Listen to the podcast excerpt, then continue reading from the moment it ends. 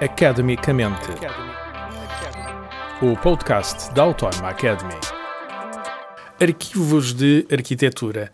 Exatamente, o episódio de hoje do podcast é sobre arquivos de arquitetura, aquela coisa que provavelmente não passava pela cabeça de ninguém a não ser pelos arquitetos.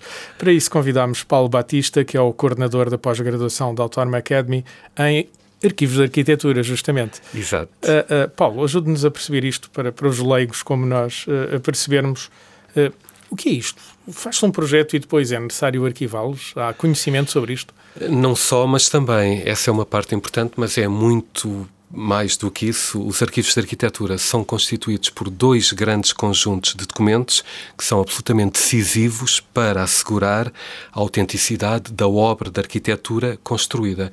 E a outra questão, quando falamos em uh, arquivos de arquitetura, temos projetos edificados, que foram construídos e projetos que não passam disso mesmo, não passam do papel.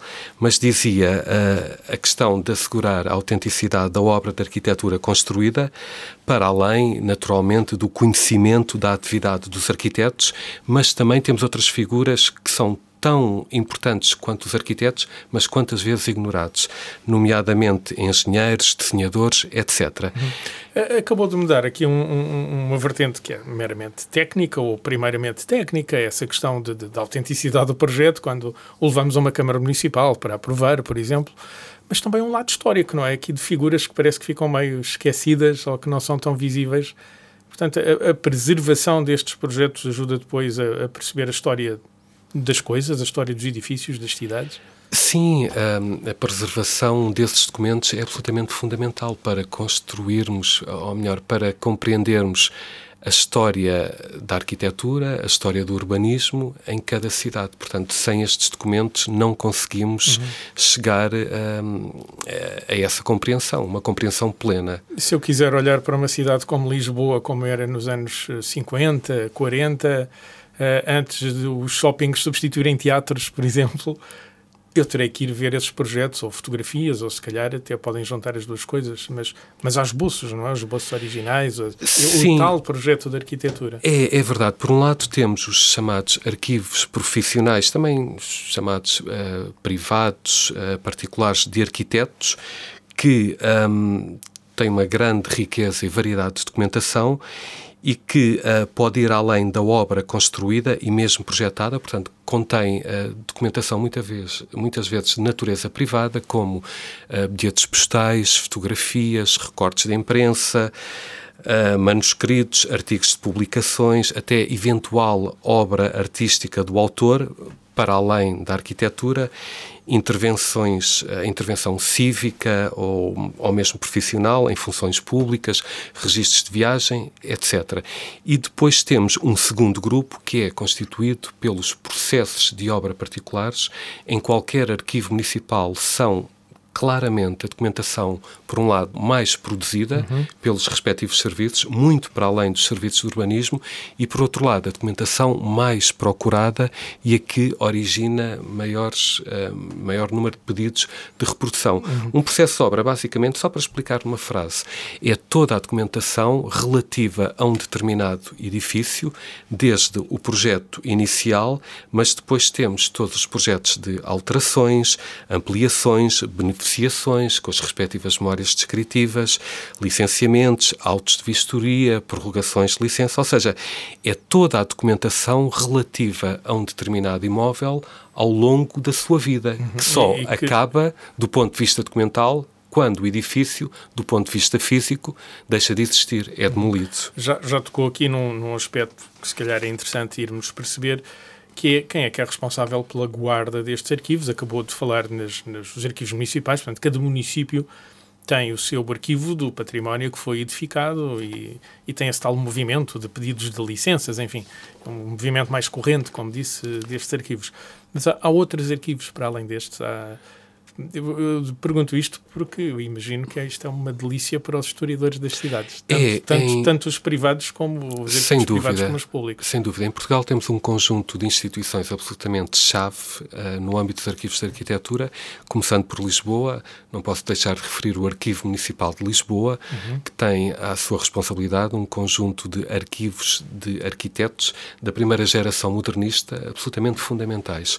Cassiano Branco, Rogério Viges da Toguia, Keldo Amaral, etc. Depois temos ainda em Lisboa a Direção-Geral do Património Cultural, Forte Sacavém, eh, é um, uma instituição absolutamente fundamental, é que tem o maior número de arquivos privados de arquitetos à sua responsabilidade.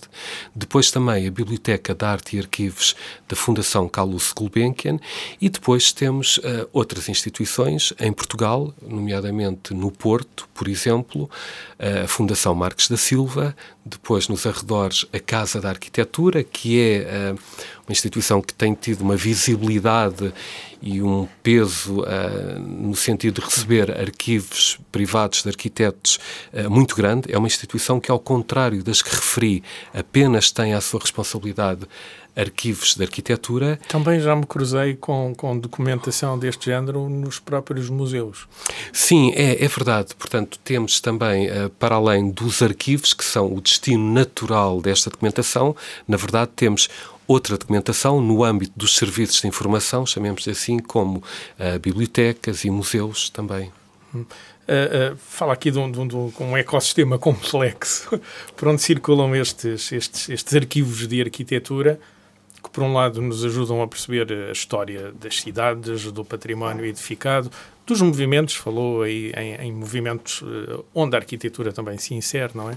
Movimentos artísticos onde a arquitetura também se inseriu, mas também para a vida do dia a dia das câmaras municipais, dos licenciamentos, das obras. É, é, é verdade. Eu, um, uh, é verdade. Um, Há, uma frase do, do arquiteto eh, André Tavares que eu gosto muito. Ele diz: um, uh, eh, Os architectural archives are sublime. De facto, tem uma beleza gráfica muito, uh, muito evidente. Aqueles mais antigos, pelo menos, é, tinham, não é? é Porque pela por essa inclusão antiga. É. Aqui em Portugal a, a Faculdade de Arquitetura nasce justamente de Belas Artes, não é? Exato. E viveu lá dentro, ou, o curso, os cursos de arquitetura viviam aí dentro no passado, não é? É, é verdade. E acabou de referir, a, Faculdade de Arquitetura da Universidade do Porto é outra instituição-chave, é, é outro player fundamental no que aqui estamos a falar, mas dizia, para além da beleza gráfica, um, um ponto também eh, falou aí muito bem no início, é fundamental assegurar a, preservação, o acesso e a difusão a estes documentos por via, é o chamado, para quem está na área de arquivos, chamado valor primário, ou seja, uh, e esta documentação, os processos de obra particulares são sobretudo procurados pelo seu valor primário, ou seja, por razões fiscais, administrativas, legais, probatórias. E Destas depois coisas do dia a dia de quem necessita isso, mesmo desta Por exemplo, para a realização de escrituras, a realização de obras, se forem efetuadas do ponto de vista legal, e depois ao chamado valor secundário ou informativo, que é, é o valor uh,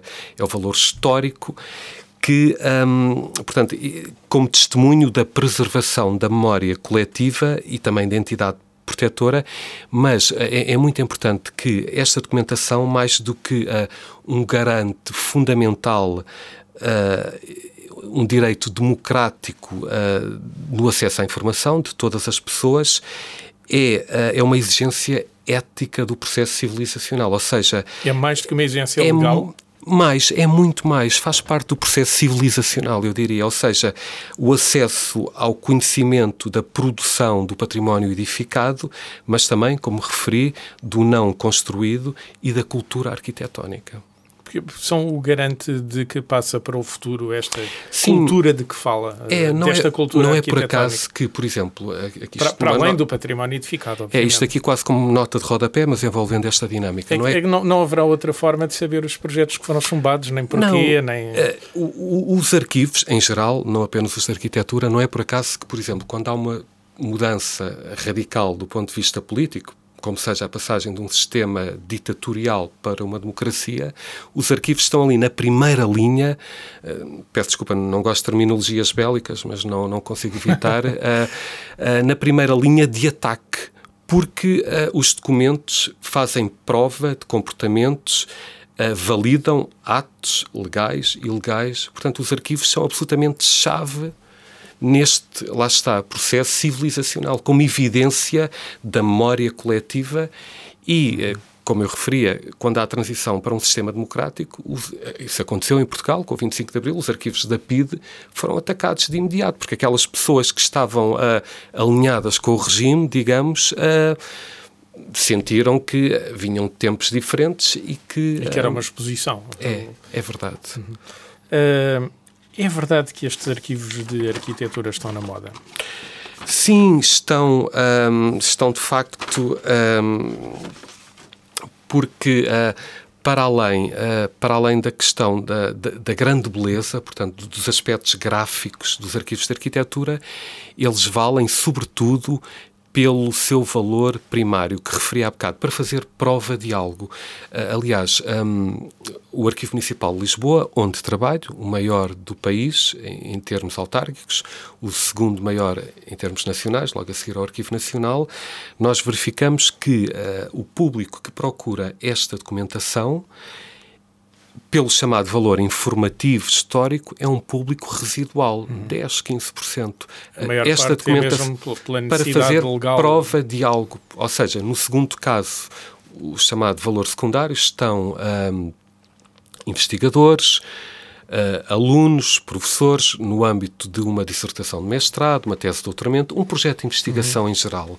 De facto, o, o, cidadão anónimo, que somos todos nós, é aquele que maioritariamente procura esta documentação pelo referido valor primário. Uhum. Paulo, uh, uh, no começo da nossa conversa eu referi que, que é o, o coordenador de uma pós-graduação aqui na, na Autónoma Academy, justamente em arquivos de arquitetura. Eu imagino, corrija-me se eu estiver enganado, que quem deve lidar com este tipo de arquivos serão talvez arquitetos em primeira mão, historiadores, uh, arquivistas mesmo. Uh, quem é que são as pessoas que garantem uh, a preservação destes arquivos? Que profissionais são estes?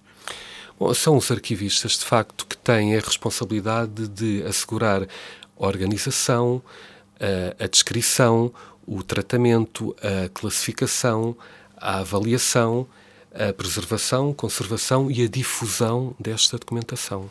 Ou seja, um, em Portugal esta questão é muito clara, ao contrário do que acontece noutros países. Ou seja, numa frase, os arquitetos produzem a documentação, os arquivistas organizam-na no sentido de a, a, divulgar ao público. Portanto, são mediadores uhum. no acesso ao conhecimento. E, e quem é que frequenta esta pós-graduação? Estamos a falar sobretudo de arquivistas ou outros profissionais?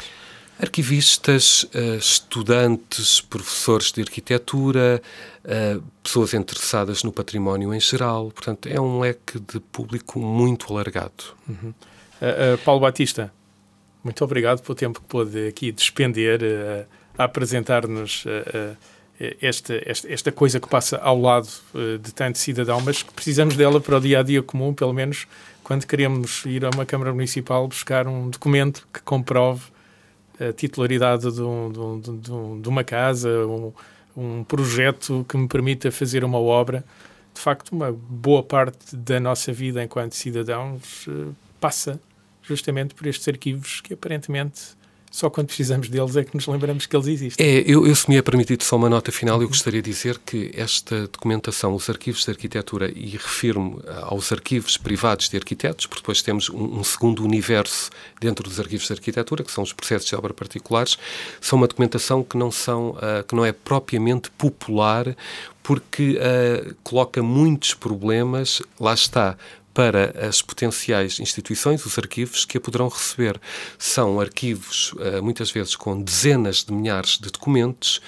Uh, não standardizados, presumo. Não, grandes formatos, o que por sua vez traz problemas muito grandes em termos de acondicionamento, o que por sua vez, para que esta documentação esteja bem acondicionada, bem arquivada, chamemos assim, uh, tem custos muito Sim, grandes em termos de estantaria. técnicas, é. estou a pensar em climatizações, tudo, estantes, enfim.